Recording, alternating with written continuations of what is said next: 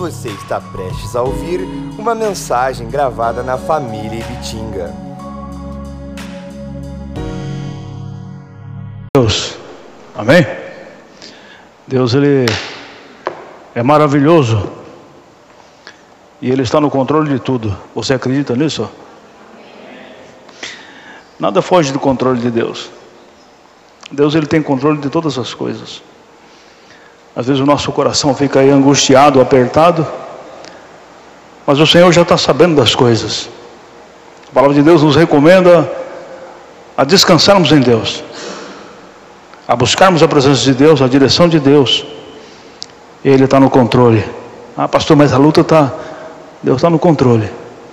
É assim que Deus é. Ele somente quer que nós venhamos confiar nele. Amém? Glória a Jesus. Eu gostaria de fazer uma oração com você. Esse mês de fevereiro nós vamos falar sobre o Espírito Santo em todos os cultos. Tá? Nós estaremos falando sobre o Espírito Santo. E a partir de hoje, Senhor, bendito é o teu nome. Tu és o Senhor da nossa vida, o nosso Deus. Nós te glorificamos, Pai, exaltamos a Ti, cantamos louvores a Ti nessa noite. Queremos aqui, Senhor, sempre engrandecer a Ti, Senhor. Que o Senhor possa manifestar a Sua glória neste lugar. Que não haja, Senhor, limites para o Teu poder agir neste lugar. Espírito Santo, Tu tens a liberdade para agir no meu coração e no coração de cada um dos irmãos. Espírito Santo, que Tu possas falar no meu coração, agir no meu coração. Que Tu possas operar o Teu milagre que eu possa, Senhor meu Deus, fazer com que a tua presença seja notória. Em nome de Jesus Cristo, Pai. Fala comigo, fala com teu povo, fala conosco. Nos guia, nos direciona. Em nome de Jesus. Fala conosco, Pai. Amém. Amém, irmãos. Eu eu tinha mais um aviso que nós estamos nós temos uns irmãos que oram aqui atrás em todos os cultos. Elas oram das seis e meia até umas dez para sete, no caso hoje. Quem quiser chegar aqui e ir lá orar, pode ir orar. Tá? Não é só essas irmãs que, que estão orando lá. Você que quiser orar, pode ir lá orar. Tá? Orar é importante para a nossa vida. Orar é importante para mim, para você, para todos nós. Como é importante o momento de oração. É, nós temos que buscar sempre a Deus em oração. Hoje eu vim pela manhã aqui, passei algumas horas aqui, orando, buscando ao Senhor, pedindo a direção de Deus para aquilo que Ele quer para a nossa vida, para a vida da igreja. Nós vamos falar sobre o Espírito Santo, o Espírito Santo e a igreja. Como é importante as pessoas elas terem uma visão acerca do Espírito Santo e entender e compreender acerca do Espírito Santo. É preciso saber dessa importância, a importância do poder do Espírito Santo na vida da igreja. Como é importante que a igreja possa glorificar a Jesus em verdade, através do Espírito Santo. Muitas igrejas nem sabem o que é Espírito Santo. Você sabia disso? Muitas igrejas nem sabem o que é Espírito Santo. Eles leem na Bíblia sobre o Espírito Santo, mas eles não conhecem o Espírito Santo. Muitas igrejas rejeitam o Espírito Santo, rejeitam a presença do Espírito Santo, o poder do Espírito Santo. Por que, que eles fazem isso? Porque foram ensinados assim. É por isso que as pessoas fazem isso. Eu conheci pessoas, eu convivi com pessoas que eles acreditavam que tinha o Espírito Santo, que o Espírito Santo existe. Mas eles não acreditam nas manifestações do Espírito Santo, no poder do Espírito Santo, na unção do Espírito Santo. Eles, eles não acreditam mais nisso, porque eles foram ensinados assim. Foram ensinados para eles que o Espírito Santo não age mais, só foi na época dos apóstolos. Isso aconteceu lá atrás, não hoje. Mas o Espírito Santo ele não está preso. O Espírito Santo sempre agiu em todo o tempo. Desde o livro de Gênesis até Apocalipse, você vê falar do Espírito Santo. Do início ao fim. Existe o agir do Espírito Santo. Sabe? Leia a Bíblia, leem sobre ele, mas não conhece ele. Muitas vezes conhecem a teoria, mas nunca tiveram uma experiência com o Espírito Santo. Nunca tiveram uma experiência real, verdadeira, de sentir o Espírito Santo, de ver a presença do Espírito Santo, de ver a manifestação do Espírito Santo. E muitos, por causa disso, quando veem isso acontecendo, se sentem retraídas, ficam preocupadas, porque existem muitas coisas erradas, existem.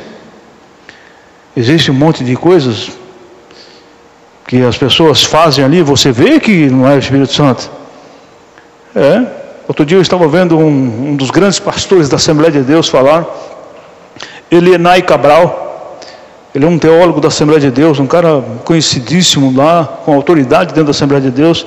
Ele falava sobre essas questões de pessoas que estavam fazendo coisas que não era o Espírito Santo, ele falava. Isso não é o Espírito Santo. Isso é, é a pessoa que está agindo, é a emoção da pessoa. Ou muitas vezes nem é, a pessoa está fazendo isso para chamar atenção. Eu falei, é assim que eu acredito também. Ele acredita no poder, ele acredita na unção, eles acreditam. É difícil você acreditar que igrejas rejeitam a presença do Espírito Santo, o poder do Espírito Santo, ou a manifestação do Espírito Santo. A nossa igreja vai fazer 40 anos. Agora, esse ano. No ano de 1980, alguns irmãos da igreja, eles frequentavam uma igreja batista, lá em São Paulo, na rua Joaquim Távora, na Vila Mariana. Era uma das igrejas mais conhecidas da igreja batista no estado de São Paulo. Pastor Rubens Lopes conhecidíssimo também em São Paulo. Só que era uma igreja tradicional, eles não acreditavam no poder do Espírito Santo, não são do Espírito Santo, nada. Eles tinham conhecimento, tinham conhecimento da letra, teórico, mas eles não acreditavam nisso. Aí foi batizado no Espírito Santo uma quantidade de irmãos dentro da igreja. E eles Chamaram todos esses irmãos e pediram para esses irmãos se retirarem da igreja. Nós queremos que vocês vão embora da igreja. é, chegaram assim para eles e falaram isso. Aí esses irmãos, tá bom, nós vamos embora. Aí começou ali a nossa igreja. Há 40 anos atrás. Há 40 anos atrás, esses irmãos tiveram uma experiência e até hoje, os irmãos que ainda estão na igreja, porque existem alguns irmãos desses 40 anos que ainda estão na igreja, eles continuam acreditando na mesma coisa. Aliás, teve, teve muito mais experiência com o Espírito Santo depois. Hoje, essa igreja batista lá é avivada. Hoje, eles aceitam tudo isso: Espírito Santo, poder do Espírito Santo, a unção, manifestações dos dons. E são ali juntos, é, é a nossa igreja praticamente quase do lado da Igreja Batista. E são ali, fazem trabalho juntos hoje. É, tudo isso passou. Isso aconteceu naquela época. Por quê? Porque as igrejas naquela época tinham essa barreira. E ainda hoje existem muitas igrejas que ainda têm essa barreira com relação ao Espírito Santo. Nós não podemos ter barreira dentro do nosso coração com relação ao Espírito Santo. Não podemos. Muitos rejeitam a presença e o poder muitos rejeitam seus dons, muitos rejeitam as suas, as suas orientações, muitos já não escutam mais, não escutam mais quando o Espírito Santo fala. Quando a Bíblia fala de algumas pessoas, a Bíblia fala assim que algumas pessoas resistiam ao Espírito Santo. Atos capítulo 7.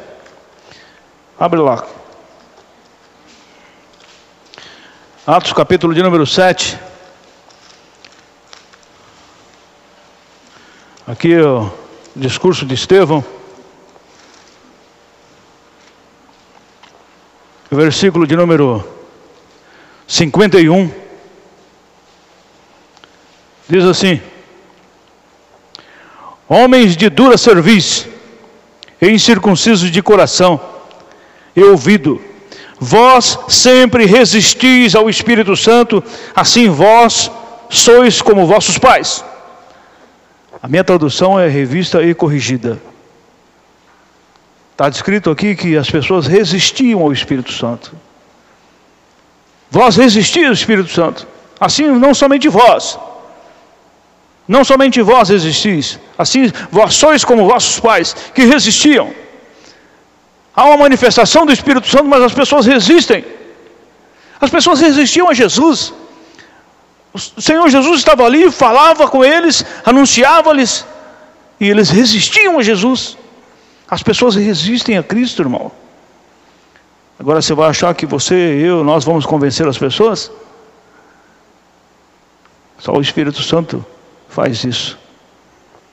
E quando a pessoa dá ouvidos ainda, quando a pessoa não quer resistir ao Espírito Santo, muitos são os que entristecem o Espírito Santo.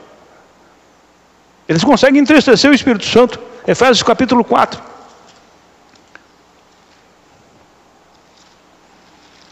Aos Efésios, capítulo número 4.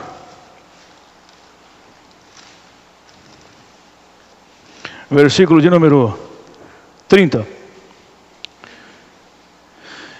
E não entristeçais o Espírito Santo de Deus, no qual estáis selados para o dia da redenção. Aqui está dizendo que as pessoas podem entristecer, você pode entristecer, eu posso entristecer o Espírito Santo, no qual nós fomos selados, Ele colocou um selo na nossa vida. Deus colocou um selo na nossa vida que é o Espírito Santo. Só que nós podemos entristecê-lo. Aí na sequência, o que que fala aqui na sequência? Toda amargura, ira, cólera, gritaria, blasfêmias e toda malícia seja tirada dentre vós. Por quê? Porque estas coisas entristecem o Espírito Santo. Antes, sede uns para com os outros benignos, misericordiosos, perdoando-vos uns aos outros, como também Deus vos perdoou em Cristo. Porque estas coisas, não sendo aplicadas na nossa vida, nós entristecemos o Espírito Santo. Entristecemos a pessoa do Espírito Santo que forma Jesus na nossa vida, que forma o Senhor na nossa vida. Como que vamos conhecer o Espírito Santo? Como que vamos ser guiados pelo Espírito Santo? Ser dirigidos por Ele se nós não damos ouvidos a Ele, se nós resistimos a Ele, se nós entristecemos. Existe muito mais na Bíblia. Existe, vários dias a gente fica falando aqui. Pessoas que consegue resistir a tudo isso ao é poder do Espírito Santo. A pessoa consegue extinguir o Espírito da vida dela. Então nós temos que tomar muito cuidado. Quem é o Espírito Santo? Eu disse aqui outro dia que uma pessoa perguntou isso. A pessoa foi na igreja, cantamos lá. Quem é o Espírito Santo? Aí tinha que dar um estudo para a pessoa sobre a trindade. E levou dias. Para a pessoa entender Deus, que o Espírito Santo é Deus, que eles são três pessoas, mas um só Deus. Os três agem de uma forma na nossa vida, e os três são um só. Existe a ação de Deus, existe a ação do Espírito Santo, existe a ação do Filho, que é Jesus, que age no meu coração, na minha vida, que age na vida da igreja. Abra em 1 Coríntios capítulo 12, volta um pouquinho só aí. 1 Coríntios, capítulo de número 12, versículo de número 4. Aqui são textos, eu vou dar três textos para você, provando que o Espírito Santo é Deus. Aqui diz assim: Ora, há diversidade de dons, mas o Espírito é o mesmo. Versículo 4, 12, 4. Ora, há diversidade de dons, mas o Espírito é o mesmo. Versículo 5. E há diversidade de ministérios, mas o Senhor é o mesmo. E há diversidade de operações, mas é o mesmo Deus que opera tudo em todos. A ação dos três. E são um só. Um só. Um só agindo na minha vida, na tua vida. 1 João capítulo 5, versículo 7. 1 João 5, 7.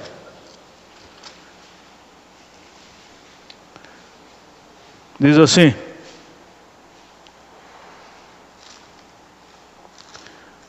capítulo 5, versículo de número 7.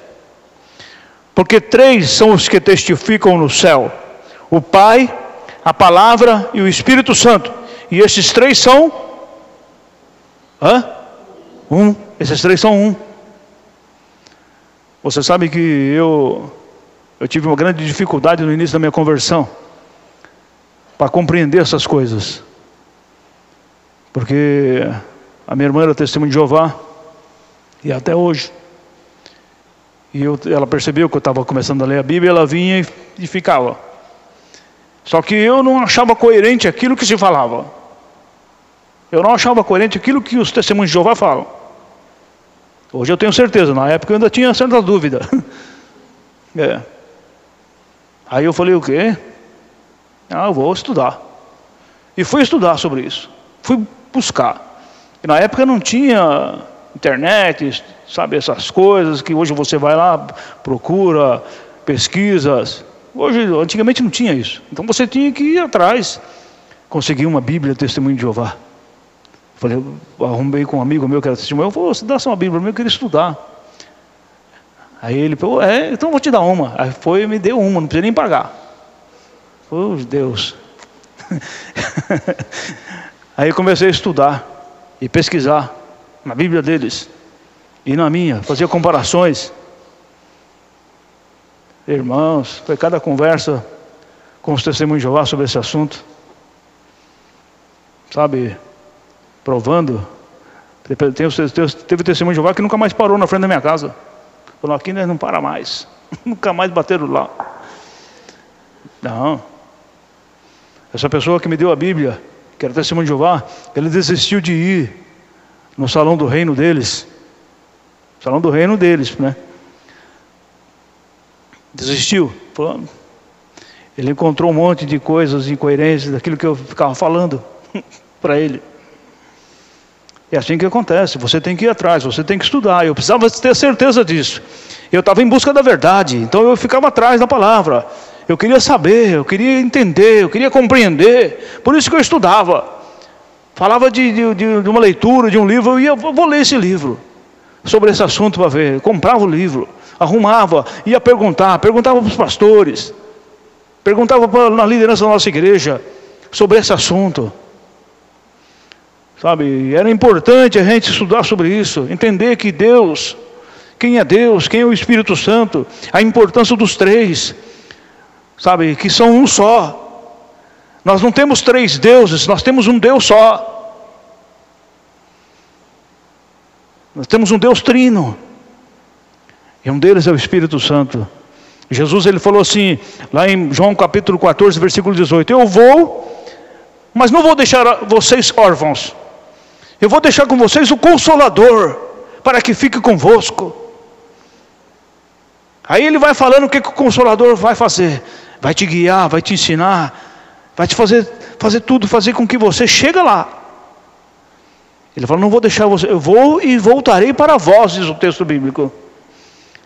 É ele mesmo, só que em espírito, é a ação do espírito. Sabe, nós precisamos entender essas coisas. Jesus ele diz lá em Mateus capítulo 28, versículo 19 de Mateus.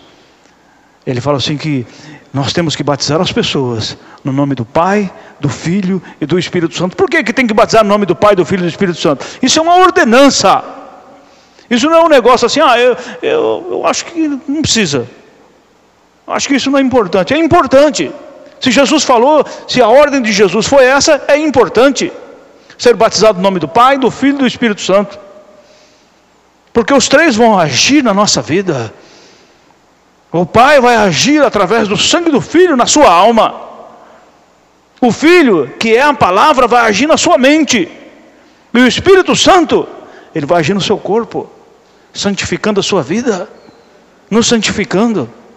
É a ação dos três em nós. Por isso nós precisamos ser batizados em nome do Pai, do Filho e do Espírito Santo. Algumas igrejas ah, só batizam em nome de Jesus. Mas é no nome de Jesus que você vai lá e batizar uma pessoa, não é no seu nome. É no nome de Jesus mesmo. Só que você vai batizar elas no nome do Pai, do Filho e do Espírito Santo. Essa autoridade foi otorgada para você batizar em nome do Pai, do Filho e do Espírito Santo. Não é para você ir lá, eu, eu, eu te batizo, não é isso? Já pensou uma coisa dessa? Que é isso? O Espírito Santo é citado na Bíblia inteira, como eu já disse. Do início ao fim, nós poderíamos citar versículos aqui, citando o Espírito Santo, a ação do Espírito Santo, o poder do Espírito Santo. Ela é obra do Espírito Santo, a Bíblia. Essa palavra é obra do Espírito Santo. Uma vez uma pessoa chegou e falou assim: é, a Bíblia foi escrita por homens. Eu peguei e falei, fiz assim: ó, é lógico que foi por homens. Só, só que foi Deus que inspirou eles. A inspiração veio de Deus. Eles escreveram isso não por vontade própria, não porque eu sou inteligente, eu vou escrever isso aqui. Eles escreveram inspirados pelo Espírito Santo. Ele, ele foi que deu a inspiração para esses homens. Soprou sobre eles aquilo que era a vontade de Deus. Você quer ver esse texto? Abra lá na carta de Pedro. 2 Pedro, capítulo de número 1. Um pouquinho só atrás, se você estiver em João. 1, verso 19. 2 Pedro 1, 19. Diz assim: E temos muito firme a palavra dos profetas, a qual bem fazeis em estar atentos, com a luz que alumia em lugar escuro, até que o dia esclareça e a estrela da alva apareça em vossos corações. Sabendo primeiramente isto, que nenhuma profecia da Escritura é de particular interpretação, porque a profecia nunca foi produzida por vontade de homem algum mas os homens santos de Deus falaram inspirados pelo Espírito Santo. Por isso que a palavra de Deus, ela é inspirada pelo Espírito Santo. Fora daqui não tem. Ah, mas aquele livro do fulano não é inspirado pelo Espírito Santo. Ela existe uma inteligência dele, por isso que você tem que ler e aproveitar o que é bom. Pode ler o livro, mas aproveita aquilo que é bom lá. O que não for bom, não edifica, joga fora. É isso. Mas a Bíblia não, a palavra de Deus ela é completa. Ela foi inspirada pelo Espírito Santo. O Espírito Santo conduziu esses homens, falou no ouvido deles, 40 pessoas aproximadamente escreveram a Bíblia toda, e não há contradição na palavra. Porque é um autor só, que é o Espírito Santo. Tá? É um autor só. Ele que fez isso. Nós temos até um estudo no livrinho que diz que tem um, um diretor, ele quer passar uma carta para outro lugar, ele pede para a secretária dele escrever, escreve aí. Aí ele começa a digitar a carta. Assim, assim, assim, assim, assim. Aí ela escreveu a carta e enviou a carta. Quem que escreveu a carta? Quem que editou a carta? Quem que foi o autor dessa carta? A moça escreveu. Mas o diretor ele é que foi o autor dessa carta. É isso. O Espírito Santo, irmãos. Ele quem fez isso. O homem não consegue conhecer a palavra de Deus se não for pela ação do Espírito Santo. Não consegue. Ele não vai conseguir compreender, ele não vai conseguir entender. Ele pode conhecer a letra. Ele pode conhecer as histórias. Abra na carta de Coríntios, 1 Coríntios capítulo número 1. 1 aos Coríntios, capítulo de número 1. Ele pode conhecer a história. Eu conheci uma pessoa que trabalhou comigo, tinha lido a Bíblia várias vezes. Várias vezes, não foi uma vez só. E ele parava às vezes para conversar comigo. E a gente conversava sobre a Bíblia. E ele falou assim: Eu já li esse texto. Eu já li essa passagem. Lá diz assim, assim, assim. falei, é verdade. Mas você entendeu o que é aquilo lá? Precisa ter a ação do Espírito Santo na vida da pessoa. Você não fica só na letra. A Bíblia diz assim que a letra mata, mas é o Espírito é quem vivifica. O homem natural ele não consegue compreender. 1 Coríntios capítulo de número 2, versículo 9. Diz assim: Mas como está escrito, as coisas que o olho não viu, o ouvido não ouviu, e não subiram ao coração do homem, são as que Deus preparou para os que o amam. Mas Deus nos revelou pelo seu Espírito, porque o Espírito penetra todas as coisas, ainda as profundezas de Deus. Porque qual dos homens sabe as coisas do homem, senão o Espírito do homem que nele está? Assim também ninguém sabe as coisas de Deus, senão o Espírito de Deus. Mas nós não recebemos o Espírito do mundo, mas o Espírito que provém de Deus, para que pudéssemos conhecer o que nos é dado gratuitamente por Deus, as quais também falamos não com palavras de sabedoria humana, com as que o Espírito, mas com as que o Espírito Santo ensina, comparando as coisas espirituais com as espirituais.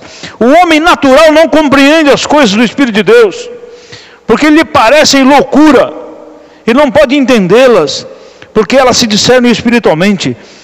Mas o que é espiritual discerne bem tudo, e ele de ninguém é discernido. Porque quem conheceu a mente do Senhor para quem possa instruí-lo? Mas nós temos a mente de Cristo. Porque a mente de Cristo é a palavra, a palavra viva, pelo Espírito. É pelo Espírito Santo que você vai entender. É pelo Espírito Santo que nós vamos entender. A igreja não pode sobreviver sem o Espírito Santo.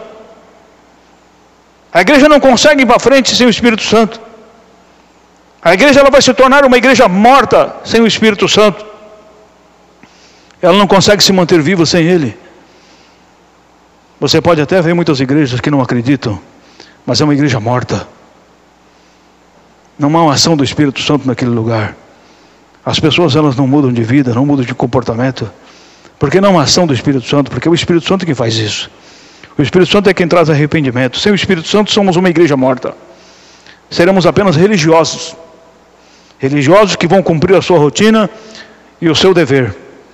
Fora isso, mais nada. Por isso que nós precisamos tanto da ação do Espírito Santo na nossa vida. Hoje ainda existe, nesses dias existem muitas igrejas, muitas igrejas espalhadas pelo mundo. Igrejas grandes, igrejas praticamente em todos os países europeus, Estados Unidos, Canadá, igrejas que estão lá mortas, igrejas grandes, grandes mesmo prédios lá, mas são chamadas de igrejas mortas. Sabe por quê?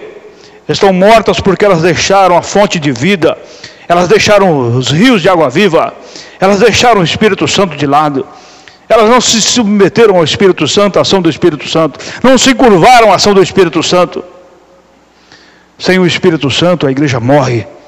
Sem a ação do Espírito Santo, não há vida na igreja. Não há poder, não há nada. Só praticamente uma vida religiosa. É isso.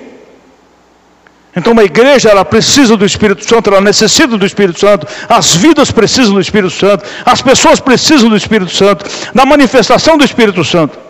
Nós precisamos, a cada dia precisamos. Nós vemos aqui no livro de Atos a ordem de Jesus e o derramar do Espírito Santo.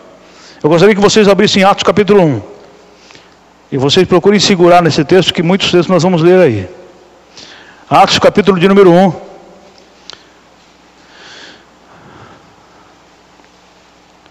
Versículo de número 4, Atos 1, 4, sabe, diz assim: Estando com eles, com os discípulos, determinou-lhes que não se ausentassem de Jerusalém, mas que esperassem a promessa do Pai, que, disse ele, de mim ouvistes, porque na verdade João batizou com água, mas vós sereis batizados com o Espírito Santo, não muito depois desses dias. Aqueles, pois, que se haviam reunido, perguntaram-lhe, dizendo: Senhor, restaurarás tu nesse tempo o reino a Israel?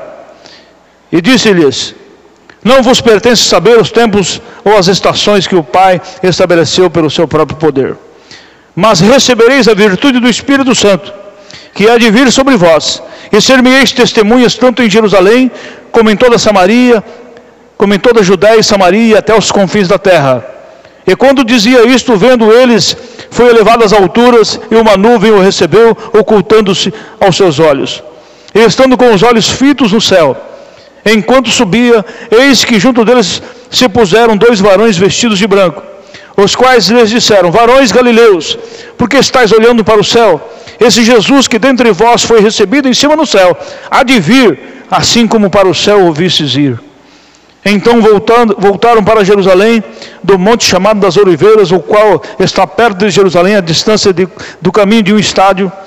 E, entrando, subiram ao cenáculo, onde habitavam Pedro e Tiago, e João, João, André, Felipe, Tomé, Bartolomeu, Mateus, Tiago, filho de Alfeu, Simão, o zelador, e, e Judas, filho, é, e Judas de Tiago.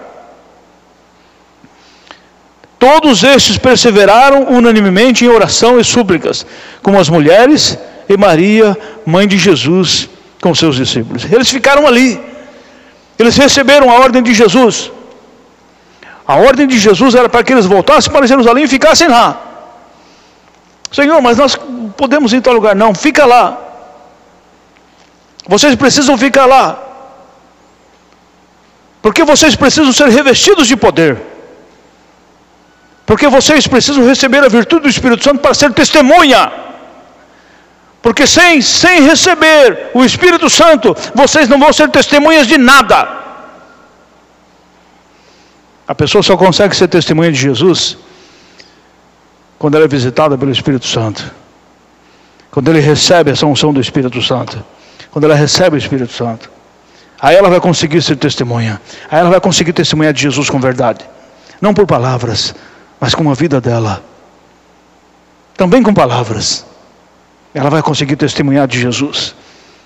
Sabe? Aqui no capítulo 2, capítulo 2, versículo 1, aqui começa o Espírito Santo, a ação, o poder do Espírito Santo. E cumprido-se o dia de Pentecostes, estavam todos reunidos no mesmo lugar, e de repente vem do céu um som como de um vento veemente impetuoso e encheu toda a casa em que estavam sentados. E foram vistas por eles línguas repartidas como de fogo, as quais pousaram sobre cada um deles.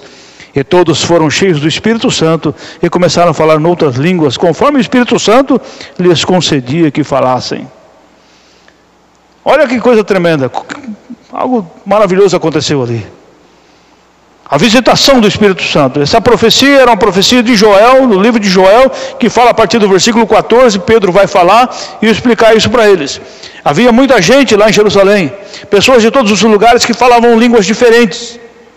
Essas pessoas que estavam lá, esses 120 irmãos que estavam lá, foram cheios do Espírito Santo, visitados pelo Espírito Santo, e eles começaram a falar em outras línguas, conforme o Espírito Santo lhes concedia que falasse, na língua daquelas pessoas que estavam lá, e aquelas pessoas puderam ouvir eles dizem assim, mas eles estão falando da nossa própria língua. Há uma manifestação do Espírito Santo. É possível hoje a igreja ser revestida com o poder do Espírito Santo? Será que você acredita nisso? Será que nós acreditamos nisso? É possível sermos revigorados com este poder do alto? Até que ponto consigo acreditar nisso? Até que ponto cada um de nós entende compreende isso, que é importante você ser revestido do poder do alto. É possível sermos tomados de uma profunda convicção de pecado e intensa sede de Deus sem o Espírito Santo? Será que é possível nós acontecer isso conosco? Nós termos essa convicção de pecado na nossa vida e essa profunda sede de Deus dentro de nós sem uma ação do Espírito Santo? Será que nós conseguiremos? Será que vai ter isso? Será que nós vamos conseguir alcançar isso? Ao longo da história, quando nós lemos uh, livros da história da Bíblia, pessoas da Bíblia, pessoas, aliás, fora da Bíblia, irmãos que foram ali com o tempo revestidos, irmãos que pregaram a palavra, irmãos que foram ali sendo usados por Deus em todo o tempo, nós percebemos que essas pessoas foram visitadas por Deus, Deus visitou elas, Deus agiu na vida delas. Sabe, a igreja primitiva, os valdenses, as reformas, os avivamentos, os moráveis, os puritanos, missões, todas que tiveram, essas pessoas foram avivadas, essas pessoas foram revestidas de poder, essas pessoas foram revestidas do alto, essas pessoas realmente receberam uma unção tremenda do Espírito Santo, porque eles acreditaram, eles acreditaram que era possível, eles acreditaram que Deus podia fazer isso na vida deles, em todas as épocas teve isso, Deus visitava essas pessoas, agia na vida dessas pessoas, porque eles acreditavam e buscavam, eles perseveravam. Sabe? A igreja precisa disso, a igreja precisa acreditar. A igreja lá, essa, igreja que nós acabamos de ler, que tinha que ficar lá em Jerusalém, eles ficaram lá com as portas fechadas. Eles estavam com medo dos judeus, eles estavam com medo lá das pessoas. Jesus não estava lá, Jesus estava ausente, Jesus tinha ido para os céus. Jesus não estava mais presente que eles, estavam vivendo em crise, um momento difícil para eles. Tudo aquilo que eles esperavam aconteceu lá em Jerusalém, ao contrário, Jesus foi crucificado. Aconteceu um fato que trouxe eles ali, sabe, numa crise tremenda dentro deles, dentro do coração deles. Eles ficaram fechados naquele lugar. Eles estavam vivendo isso. Mas foi preciso eles acreditarem e começarem a orar para serem revestidos. Sabe, hoje, nós vemos a igreja vivendo assim, hoje estamos vivendo desse jeito. Ainda estamos fechados dentro do nosso coração. Ainda estamos fechados para essas coisas de Deus, cheios de tensões, com medo, acovardado. Estamos vivendo situações assim, nós vemos às vezes na vida das pessoas. As pessoas às vezes precisam de uma certa motivação para fazer alguma coisa para Deus. Sendo que para Deus, quando você está cheio do Espírito Santo, ninguém precisa falar nada. Você vai e faz porque você acredita que é dessa forma que tem que fazer, porque Deus quer isso. Nós precisamos experimentar isso na nossa vida. Talvez você não tenha força, não tenha conseguido força para fazer ou buscar, porque você precisa desta visitação do Espírito Santo. Talvez você não tenha conseguido vencer certas coisas na sua vida, porque você não tem orado e não tem pedido para que o Espírito Santo venha revestir você de poder. Quero dizer para você que o Espírito Santo é uma promessa do Pai. O Espírito Santo é uma promessa de Deus para a nossa vida. É uma promessa que o Senhor fez. É uma promessa que vem sobre a nossa vida. Nós lemos aqui no versículo 4. Estando eles, estando com eles, determinou-lhes que não se ausentassem de Jerusalém, mas que esperassem a promessa do Pai. Era uma promessa. Eles tinham que ficar lá e serem revestidos. É isso que o profeta Joel tinha profetizado lá. Ele diz assim: E acontecerá que depois que derramarei do meu espírito sobre toda a carne, vossos filhos e vossas filhas profetizarão, vossos velhos, vossos velhos sonharão sonhos, os vossos jovens terão visões, e até sobre os meus servos e as minhas servas derramarei do meu espírito naqueles dias. Isso é uma promessa, e não é só para aquela época, é para os dias de hoje. É para os dias de hoje que isso é, é falado, é para mim, é para você. Existe muita gente com conceitos errados. O Espírito Santo, quando ele visita a nossa vida, esses conceitos errados são tirados do coração dos homens. Porque as pessoas elas formam os conceitos errados dentro do coração, sabe? E criam ali barreiras, barreiras dentro de si, e não deixam a manifestação do Espírito Santo.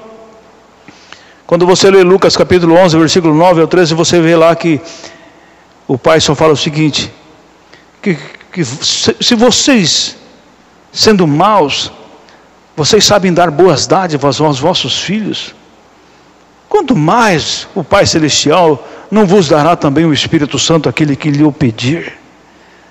Então Deus dá.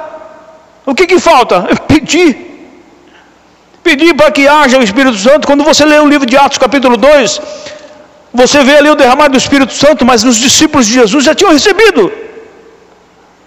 Jesus já tinha soprado sobre eles o Espírito Santo. Quando você lê lá no Evangelho de João, no capítulo de número 21, você vê lá que Jesus soprou sobre eles o Espírito Santo. E o que, que aconteceu com eles ali? Eles foram cheios do Espírito Santo. E pessoas ali foram batizadas do Espírito Santo, mas eles foram cheios. Uma pessoa que é, é batizada no Espírito Santo precisa ser cheia do Espírito Santo. Eu li muito sobre Charles Finney. E Charles Finney, um vivalista, ele diz o seguinte, em alguns livros dele, ele fala assim que ele não foi uma vez batizado no Espírito Santo, ele recebeu vários batismos do Espírito Santo. É a experiência que ele conta. Sabe, ele era sempre revestido, ele estava sempre cheio do Espírito Santo. Aliás, ele tem um livro que chama-se O Espírito Santo. Procure e leia para você ver. Você vai achar tremendo aquilo que ele fala naquele livro. Sabe, é algo que nós precisamos, que a igreja precisa. A Bíblia diz assim que Deus derramaria água sobre o sedento, torrentes de água sobre a terra seca, sobre o nosso coração, sobre o coração do homem, sobre o coração das pessoas. Sabe, o derramamento do Espírito Santo quando você percebe o livro de Atos, você vê que o derramamento do Espírito Santo, ela é resultado de uma espera de obediência, de uma espera obediente, porque se eles não tivessem ficado lá, obedecido a Jesus, eles não teriam recebido isso. Se eles não, não conseguissem obedecer. Porque tem pessoas que têm dificuldade de obedecer. A Bíblia diz assim: obedecei vossos pastores. Mas as pessoas obedecem? Que o pastor não sabe nada. É isso que muitos falam. Ah, o pastor está falando isso aí, mas não vai na onda dele, não. É, pensa que não? Eu já ouvi isso. Não de mim mesmo, né? A pessoa falou de outro pastor, o pastor não sabe nada. A pessoa está criticando, julgando a vida do pastor dele. Está se levantando contra uma pessoa de Deus. É melhor ficar calado.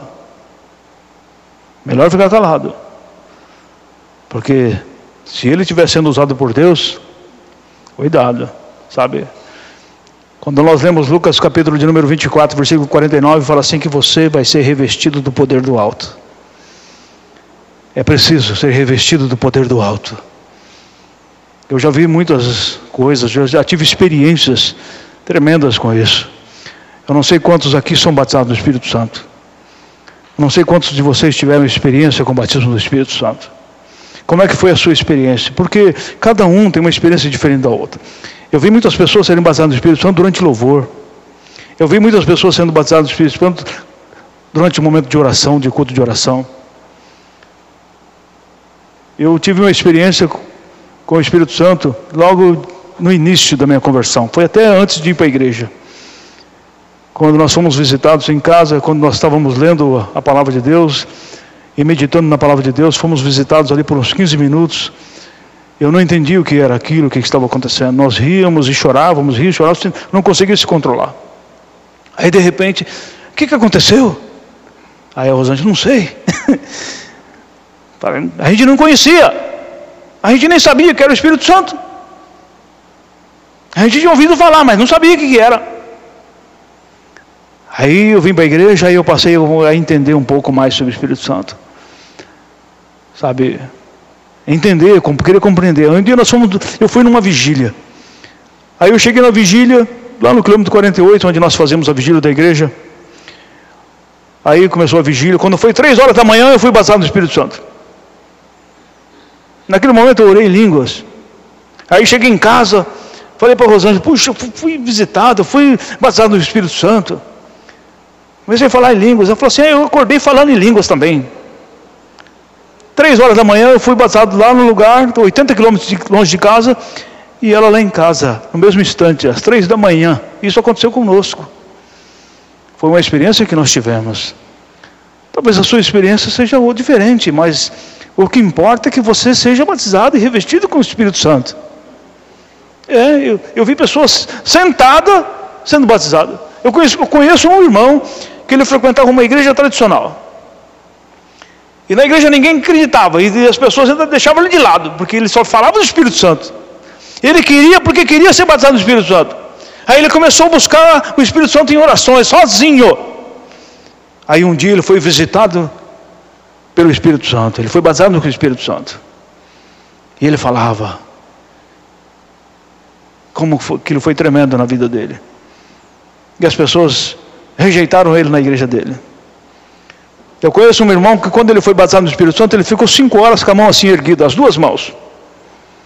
Você consegue ficar cinco minutos com a mão assim? Dez minutos? Com o braço assim? Ele ficou cinco horas, com os dois braços, cantando, orando, Cinco horas. É. Pastor Gerson Ortega. São manifestações. O Espírito Santo visita cada pessoa de uma forma diferente. Não é igual a outra, mas eu queria ser visitado daquela forma. Vai ser diferente. Pode ser que seja igual. Quando essas pessoas foram batizadas no Espírito Santo no livro de Atos, sabe o que aconteceu? Acontecem algumas coisas quando há uma manifestação do Espírito Santo. Quando há uma manifestação do Espírito Santo, gera também nas pessoas incredulidade. Você sabia disso? Gera incredulidade. Gera incredulidade, gera resistência e gera zombaria. Foi justamente o que aconteceu no livro de Atos. As pessoas, elas não acreditaram. Ah, esses caras aí, que é isso? É, isso não é de Deus, não. Outros falavam assim: esses daí estão tudo bêbado.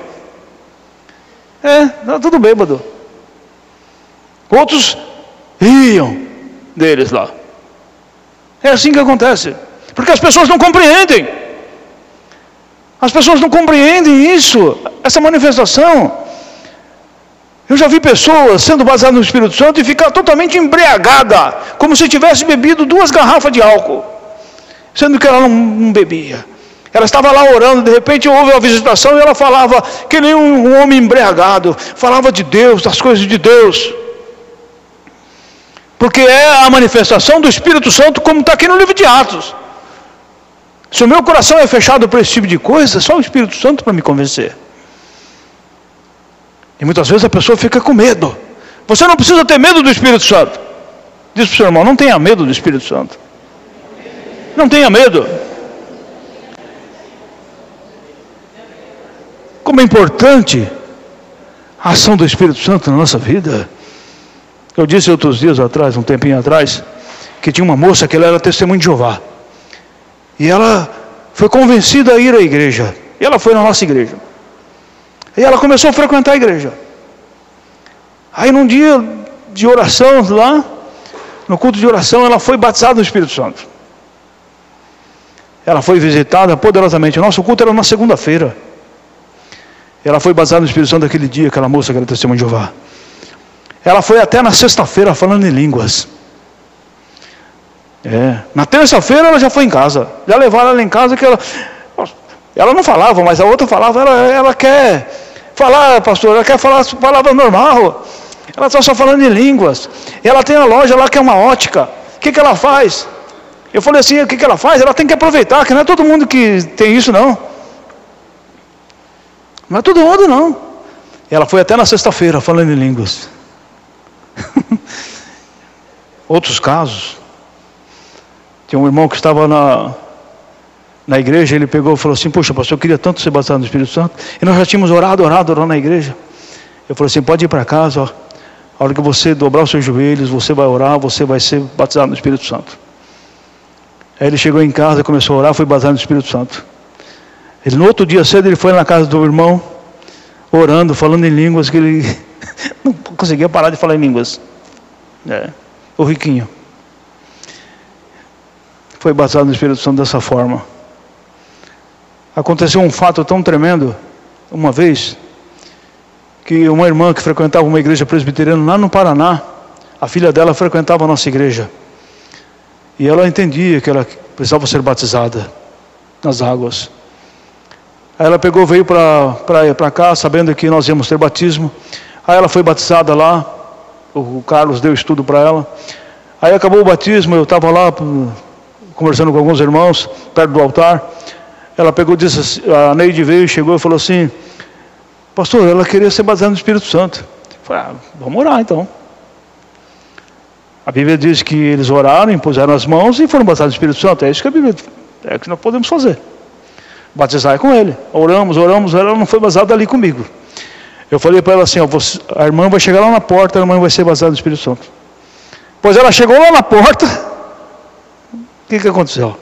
Ela foi visitada poderosamente pelo Espírito Santo. É. É algo tremendo isso daí. Mas são experiências que cada pessoa tem. Que nem aquele, aquele, aquele caso da pessoa que foi batizada na roleta do ônibus. Isso é um caso antigo e famoso. A pessoa queria porque queria ser batizado no Espírito Santo. Queria, queria, mas eu quero Jesus, eu quero ser batizado no Espírito Santo, eu quero ser batizado no Espírito Santo. Eu acho que naquele dia ela estava pensando nisso. Ela pegou, foi, pegou um ônibus, um ônibus lotado. Quando ela chegou na roleta, ela pensando nisso, o, o cobrador, acho que devia ser crente também, ela foi batizada no Espírito Santo na roleta, começou a falar em línguas lá na roleta. Imagina como é que ficou o ônibus. O ônibus teve que parar, parar lá, ela teve que descer. Foi batizada no meio de todo mundo. Mas a ação de Deus. Sabe, Deus é quem faz isso. Há uma importância tão grande. Sabe, nós acreditamos que o Espírito Santo, nós não, não prendemos ele aqui dentro. Não existe esse negócio de você prender o Espírito Santo. Existe uma ação do Espírito Santo. Você não sabe como é que o Espírito Santo vai agir. Se você é visitado pelo Espírito Santo, você não sabe nem para onde você vai. Porque se você é guiado pelo Espírito, é como se fosse um vento que te guiasse para onde o vento quer te levar. Assim é a pessoa que é visitada pelo Espírito Santo. O vento sopra e você não sabe para onde ele vai. Assim é aquele que também é nascido do Espírito. O Espírito Santo vai fazer isso com você. O Espírito Santo vai te dar ousadia. Vai dar ousadia para você, para a igreja. O Espírito Santo, se ele quiser curar pessoas agora, ele pode curar, porque ele é poderoso, ele é Deus. Jesus só curava as pessoas pela virtude do Espírito Santo. Jesus pregava o Evangelho pelo Espírito Santo. Quando você lê Atos 10, 38, diz isso lá. Ele foi ungido com o Espírito Santo e com virtude, o qual andou fazendo bem e curando todos os oprimidos do diabo, porque Deus era com ele. Atos 10, 38. É pelo Espírito. As coisas têm que ser feitas pelo Espírito. Tem que haver uma ação do Espírito Santo. Sabe? Devemos esperar uma vida de poder, devemos esperar uma vida de unção, devemos buscar isso. O Evangelho é o poder de Deus. Sabe, o reino de Deus ele não consiste em palavras, mas em virtude e poder. É o que a Bíblia diz, irmãos. Se não aconteceu, você tem que continuar buscando. Nós temos que continuar buscando e crendo. Até acontecer, a perseverança, a persistência que tem que ter. O evangelista Moody, ele foi abordado por duas mulheres de uma igreja metodista livre. Estamos orando por você, Moody, disseram elas. Moody começa também a orar. Logo veio a gloriosa experiência do Espírito Santo na vida dele, lá em Nova York. E ele disse que não trocaria esse enchimento do Espírito, ainda que lhe desse em troca o mundo inteiro. Porque é uma experiência única. Não existe valor. Poder para quê? Para que, que nós queremos o poder? Para que, que nós precisamos do poder? Tem um camarada aqui no livro de Atos, capítulo 8. Ele, oh, eu quero comprar. Ele queria comprar o poder. Aí o Pedro falou para ele o que? Se esse dinheiro seja contigo por a maldição tua.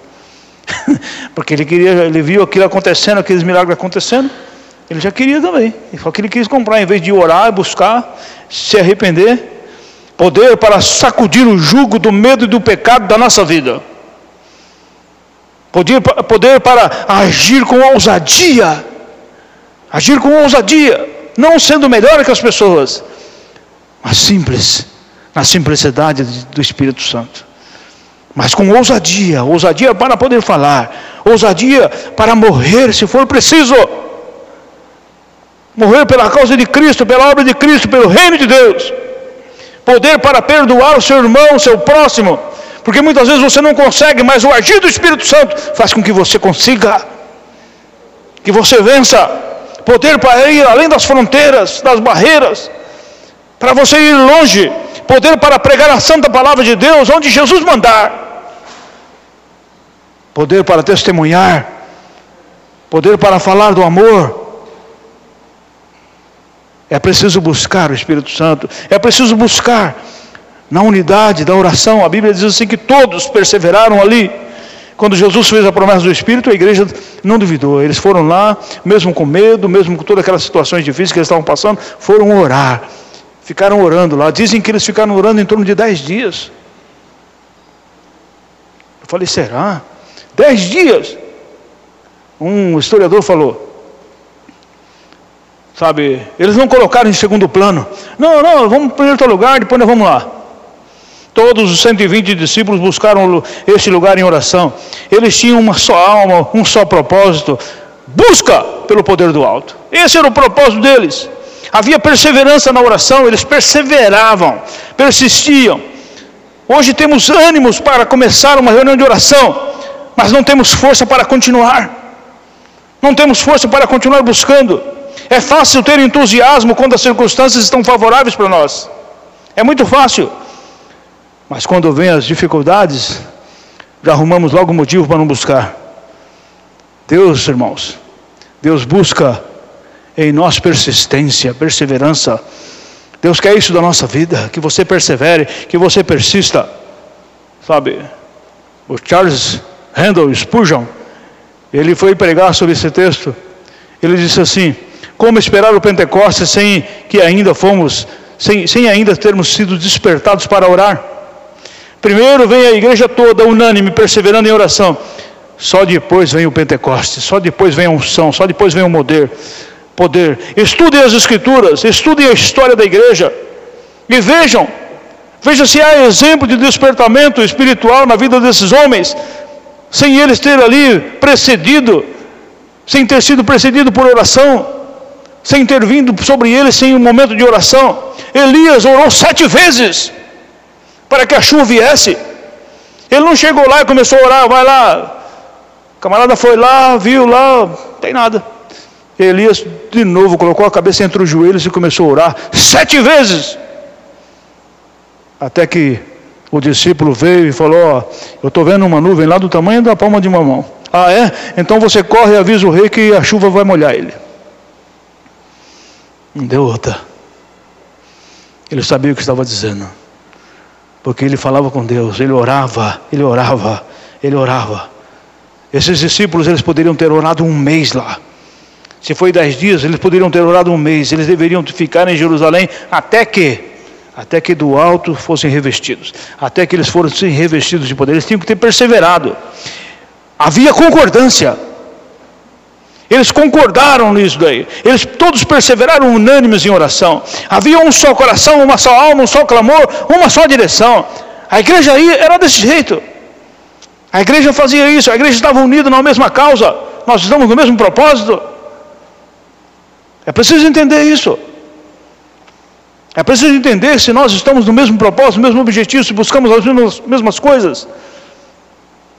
Se nós tivermos isso, Deus vai visitar a nossa vida. Agora, se nós estivermos divididos, como que Deus vai visitar a nossa vida? Havia concordância entre eles. Hoje, hoje há muito ajuntamento. As pessoas se ajuntam. Há pouca comunhão. Há pouca comunhão. Há orações, mas pouca concordância. Porque as pessoas buscam coisas diferentes. Existe muita coreografia, mas pouco quebrantamento. Pouco quebrantamento. Muito movimento, pouca adoração, muita agitação, pouco louvor, muitas palavras bonitas, pouca unção. É isso que há. É isso que faz com que as coisas de Deus não aconteçam. Jesus ele diz assim que de dois só, dois na terra, se concordarem sobre qualquer coisa, isso será concedido. Se duas pessoas concordarem, basta ter concordância, nós precisamos ter concordância, nós precisamos andar juntos. A Bíblia diz assim: como andarão dois juntos se não concordam? É por isso que nós precisamos concordar com a igreja, nós precisamos estar juntos com a igreja. Sabe, nós precisamos entender que o derramar do Espírito Santo é importante. Foi algo sobrenatural que aconteceu lá e vai ser algo sobrenatural que vai acontecer aqui. Foi algo do céu verdadeiramente que aconteceu, não foi um negócio enfeitado. Não foi um negócio aí que. Esse dia eu vi um negócio lá, se não me engano foi em Singapura, que eles colocaram um negócio no céu lá, com luzes, deu um desenho lá. Foi, rapaz, como é que está é a tecnologia hoje? É se manifestar isso em algum lugar, e as pessoas pensam que é um milagre que está acontecendo. É, lugar de simplicidade eu estou falando. Sabe, foi algo incontestável que aconteceu lá. Aconteceu de verdade. Ninguém pôde ali produzir aquela situação lá. Foi uma manifestação de Deus, sabe? Ninguém pode desfazer porque teve resultados. Foi algo grandioso que aconteceu. Imagina o barulho que fez aquilo lá. A Bíblia diz assim que veio como um vento veemente. 120 pessoas ali. E de repente aquelas pessoas que estavam todas lá em volta de Jerusalém, ouviram aquele barulho, deve ter ido lá, querer saber o que é aquilo lá. E de repente Pedro pega aquela ocasião e prega a palavra. No que ele pregou a palavra, 120, aqueles irmãos que estavam lá, junto com Pedro, Pedro pregou, 3 mil almas se salvaram. E a pessoa, numa vez só pessoa pregar aquela. Se você hoje ler a pregação de Pedro, você fala, puxa, mas isso daqui convenceu 3 mil almas. Sabe por que, que foi convencido? Porque o coração deles estava pronto, porque o Espírito Santo já tinha agido naquele lugar. Porque o Espírito Santo operou, por isso que aconteceu. Por isso que as pessoas foram convencidas. Sabe, um vento tremendo aconteceu lá. Há uma manifestação do Espírito Santo. O agir do Espírito Santo naquele lugar. Por isso que os milagres começaram a acontecer, porque porque houve uma ação do Espírito Santo naquele lugar. O milagre muitas vezes ele não salva, ele não converte vidas. Mas ele vai atrair pessoas. Ele atrai pessoas, e essas pessoas precisam pregar a palavra para elas, precisam discipular elas, para que elas possam acreditar nisso, para que elas possam realmente permanecer. Naquele dia, se você ler o texto de Atos, capítulo 2, você fala qual foi o apelo que Pedro fez. Aí você vai ver lá. Pedro não fez apelo, o apelo foi deles. É, o apelo foi das pessoas. Pedro pregou e as pessoas pegaram. Oh, e que agora? O que, que nós vamos fazer? Pastor, o que, que, o que, que eu faço agora? Pedro só falou assim: arrependei-vos. Primeira coisa que Pedro falou. Pedro não titubeou. Pedro falou assim: não, agora vamos tomar cuidado. Tomar cuidado com essas pessoas, cuidado com aquilo que a gente vai falar para eles. Se arrependam dos seus pecados. No discurso de Pedro, sabe o que, que Pedro falou? Foram vocês seus pais que matasses o justo. é, olha a pregação de Pedro. Isso era tudo um plano, a gente sabe muito bem disso.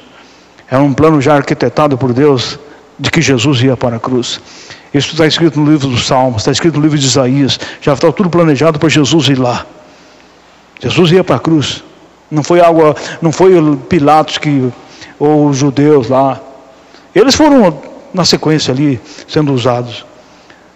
Mas na verdade era um plano, um plano de resgate, um plano de salvação que Deus já tinha traçado. Deus já tinha traçado para salvar a nossa vida, salvar a vida de todos os homens. Por isso você precisa disso, você precisa dessa experiência, porque é uma experiência pessoal. O Espírito Santo você não pode deixar de lado. Você precisa estar cheio do Espírito. E ser cheio do Espírito não é hoje, está cheio e depois abandonar. Você tem que se manter cheio. Quando a Bíblia diz assim, Efésios 5, 21, fala assim, enchei-vos, 18 a 21. Enchei-vos do Espírito. É algo contínuo que você tem que se manter, que você tem que continuar se enchendo, se enchendo, se enchendo. Nós precisamos disso. Nós precisamos dessa transformação. Nós precisamos desse agir de Deus na nossa vida. Precisamos estar cheios da plenitude do Espírito Santo. Plenitude do Espírito nos dá poder para rejeitar. Rejeitar aquilo que é profano, rejeitar aquilo que é errado, rejeitar aquilo que não presta, rejeitar, rejeitar aquilo que não edifica a nossa vida. A plenitude do Espírito nos dá poder para pregar com autoridade, para pregar a palavra com verdade. Não a minha palavra, mas a palavra do Senhor, a palavra de Deus, aquilo que está escrito. É que eu disse outro dia, você pode contestar muitas vezes aquilo que eu posso dizer, mas aquilo que está escrito você nunca vai poder contestar. As pessoas não vão poder, porque está escrito na palavra. Nós não podemos ir contra a palavra, a verdade. A verdade do Senhor para a nossa vida. Nós não podemos. Sabe, temos que continuar buscando o Espírito Santo. A pregação de Pedro, ela trouxe advertência para a vida daquelas pessoas. E a pregação é isso que ela faz. A pregação, ela, antes de falar de perdão, Pedro falou de culpa. Pedro falou da culpa deles, que eles tinham culpa. Antes de falar de redenção, ele falou do pecado deles. Falou que eles estavam errados. Falou que eles estavam vivendo uma vida errada. Antes de falar de salvação, mostrou que eles estavam perdidos. Eles estavam perdidos. Se eles não mudassem de vida, não se convertessem, eles estavam perdidos. Pedro dirigiu-se a um grupo religioso que estava lá, mas que precisava, sabe fazer o quê? Se arrepender para poder ser salvo. Um grupo religioso que faziam coisas erradas. Hoje, a pregação do arrependimento já não sai mais dos púlpitos. Ela não consegue, ela está desaparecendo dos púlpitos das igrejas. Porque as pessoas, elas querem uma palavra que adoce o coração das pessoas mesmo as pessoas fazendo coisas erradas e você vendo as pessoas indo para o inferno e as pessoas não falam nada, porque elas querem agradar as pessoas, temendo que as pessoas vão embora da igreja. Elas fazem diferença entre as pessoas, entre ricos e pobres. Esse é o grande problema da igreja hoje. Adulam pessoas que têm dinheiro, pessoas ricas desprezam o que não tem nada. Na igreja de Jesus não pode ter isso. Na igreja de Jesus não pode ter essas coisas. Todos nós somos iguais. Todas as pessoas são iguais. Precisamos nos arrepender. Precisamos nos arrepender da nossa falta de arrependimento. Precisamos, precisamos, as pessoas precisam saber que se não se arrependerem dos seus erros, dos seus pecados, das coisas erradas que praticam, da vida mundana, elas estarão perdidas. Estarão perdidas. E isso somente através de uma ação do Espírito Santo para convencê-las é isso que Deus quer da nossa vida. Sabe, existe uma promessa que foi feita para aquelas pessoas que estavam lá. Pedro falou para elas, versículo 38: Arrependei-vos, e cada um de vós seja batizado em nome de Jesus Cristo, para perdão dos pecados, e recebereis o dom do Espírito Santo. A primeira foi de arrependimento. Estava ligado ao passado dela, aquilo que ela fazia de errado, as coisas erradas. E a outra, acerca daquilo que ela ia receber no futuro. A outra promessa era para aquilo que ia acontecer na vida dela. Ela ia receber o dom do Espírito Santo. Primeiro, o povo se volta para Deus de todo o coração, com choro, com jejuns, rasgando o coração. Depois o Espírito Santo vem e se derrama sobre a vida dessa pessoa. É isso que aconteceu ali, foi algo tremendo. Deus salvou aquela multidão. Sabe, uma pregação vitoriosa de Pedro quanto aos resultados dela. A pregação de Pedro não apenas produziu conversões, mas ela produziu frutos que permaneceram lá. Produziu frutos que permaneceram. Eles não somente nasceram, mas também cresceram na graça de Jesus. O versículo do 42 ao 47 fala da igreja primitiva, dessa igreja que se levantou, dessa igreja que manifestou a presença de Deus. Ao serem convertidas, elas foram batizadas. Elas se integraram à igreja e perseveraram, persistiram. Eles foram perseguidos. O Evangelho traz perseguição. Elas foram perseguidas, as pessoas foram mortas, mas elas não desistiram. Elas continuaram indo em frente, elas amadureceram, criaram raízes. Uns formaram outros discípulos, e é assim que se faz. E assim que acontece, a igreja, ela se torna forte. Uma igreja cheia do Espírito Santo tem compromisso com a palavra de Deus, com a verdade de Deus. Eles tinham prazer em estudar a palavra, eles tinham prazer em ler a palavra, eles tornaram-se crentes firmes nas Escrituras, perseveraram na doutrina dos apóstolos. Houve perseverança na vida dessas pessoas. Uma igreja cheia do Espírito Santo tem prazer na oração. Uma pessoa cheia do Espírito Santo, ela vai ter prazer em orar. Entenda isso e guarde isso no seu coração. Ela vai ter prazer em orar. É impossível ser uma pessoa cheia do Espírito Santo e não ter vida de oração, e não ter vontade de orar. É impossível, nunca vai, nunca vai conseguir. Se você não tem prazer em orar, você não vai conseguir. Às vezes nós temos os cultos nossos aqui de quarta-feira, às vezes vem a metade da igreja orar. E muitos talvez venham até por se sentir um pouco em obrigação, meio forçados. Não faça mais isso. Procure, procure buscar. Procure se derramar na presença de Deus, não porque você tem um compromisso aqui que tem que vir. Faça isso porque você deseja Jesus. Faça isso porque o Espírito Santo está te impulsionando a orar, a buscar, a buscar Ele. Uma igreja cheia do Espírito Santo é o lugar onde os irmãos vão se amar, se respeitar profundamente, respeitar um ao outro, amar um ao outro. Eles gostam de estar juntos. Você gosta de estar junto com teu irmão? Uma igreja cheia do Espírito Santo é isso que acontece. Nós vamos querer estar juntos. Eles vão partilhar os seus bens. No versículo 45 do capítulo 2. Eles gostavam de estar na igreja, versículo 46. E também nos seus lares estavam juntos. Havia um só coração e uma só alma naquela igreja. É isso que acontecia naquela igreja. Se alguém tiver necessidade, eles já se reuniam, davam as coisas para aquela pessoa. Não havia necessidade necessitado algum naquela igreja, porque havia uma ação poderosa do Espírito Santo naquele lugar. É justamente isso que a igreja precisa. A igreja precisa ser revestida do poder do alto. A igreja precisa de uma ação do Espírito Santo. Nós precisamos mudar de vida, de comportamento, de atitudes. Nós precisamos disso. Se nós queremos manifestar o Senhor Jesus para as pessoas, se nós queremos que as pessoas se convertam, é isso. Nós devemos pregar a palavra na sua verdade, sem medo, mas com amor. Com amor. Eu digo isso para vocês, essas palavras que nós estamos dizendo aqui, com temor e com amor pela sua vida. Com amor pela sua vida. Para que você se torne mais firme com Jesus a cada dia.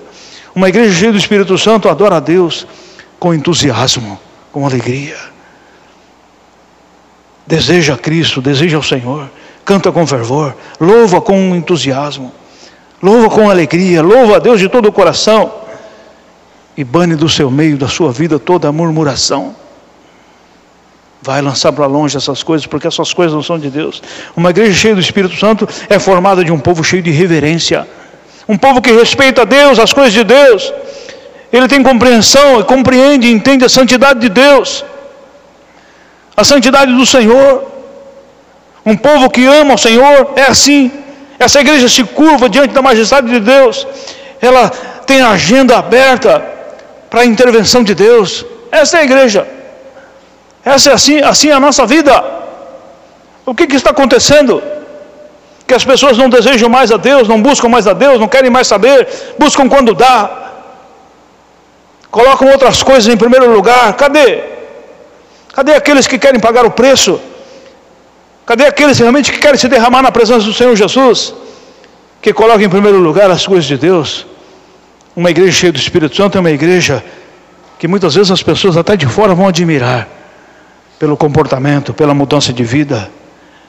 Essa igreja, ela não é só simpática, ela é amável.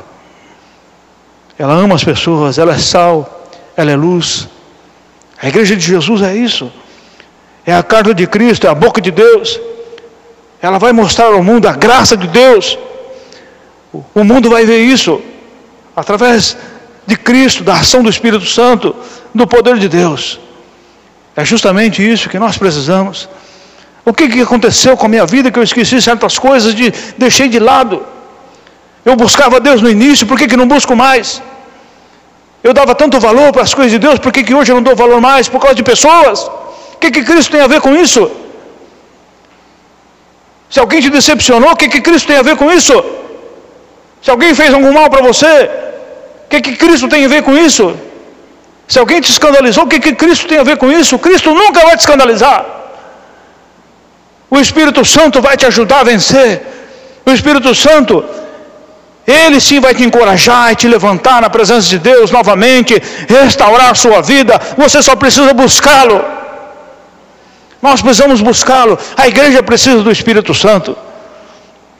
Quero que você fique em pé. Se fosse para falar do Espírito, nós poderíamos ficar mais de uma hora aqui falando muito mais. Você foi batizado já com o Espírito Santo? Você é um crente de oração, uma pessoa de oração, uma pessoa que coloca Deus acima de qualquer situação, de qualquer coisa. Você tem falado das grandezas de Deus para as pessoas? Você tem anunciado aquilo que o Senhor tem feito na tua vida? Você tem experimentado o poder de Deus, a glória de Deus? Você tem buscado isso? Você tem medo disso? Ou você tem se preocupado com outras coisas, dizendo que essas coisas não são tão importantes? Nós precisamos experimentar o poder de Deus. Você tem pregado a palavra, a palavra para as pessoas se converterem. Eu vou dizer para você que hoje você pode transbordar na presença de Deus na presença do Espírito Santo. Jesus ele prometeu que quem crê em mim, como diz a Escritura, rios de águas vivas fluirão do seu interior, do seu coração, de dentro de você. Isso é uma promessa de Jesus. Você precisa abraçar isso. Você precisa deixar muitas vezes a incredulidade de lado. Você precisa do poder de Deus, da manifestação do Espírito Santo para você vencer vencer coisas que você não consegue vencer. Quantas atitudes você teria tomado se o Espírito Santo tivesse poderosamente na sua vida ungido você? Você precisa tomar posse dessa palavra e começar a ter uma vida cheia do Espírito Santo. Ter uma vida cheia de Deus. Você precisa acreditar na palavra de Deus. Deixa o Espírito Santo agir, não crie barreiras dentro do seu coração. Quando você for orar, ore ao Espírito Santo. Espírito Santo, eu preciso de Ti. Eu preciso do Senhor na minha vida. Eu quero ter mais experiência contigo. Eu quero ser revestido desse poder do alto. Eu quero ter uma vida cheia do Teu Espírito Santo, Deus. Eu quero ter, ó Deus Todo-Poderoso, sobre a minha vida essa ação.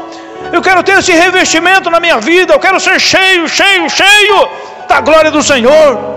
Não importa que as pessoas possam dizer ou pensar, eu quero ter uma vida cheia do Espírito Santo. Eu quero ter uma vida vitoriosa que a tua palavra promete, e uma vida vitoriosa somente uma vida cheia do Espírito Santo. Sem ação do Espírito Santo, sem estar cheio do Espírito Santo, você não vai conseguir ter uma vida vitoriosa. Não estou falando de riqueza, estou falando de vida espiritual, de comunhão com Deus, de relacionamento com Deus, de vencer o mal, de vencer o pecado, de ter autoridade sobre o inimigo, de ter autoridade sobre o diabo. Oh Deus, glória a teu nome, Pai.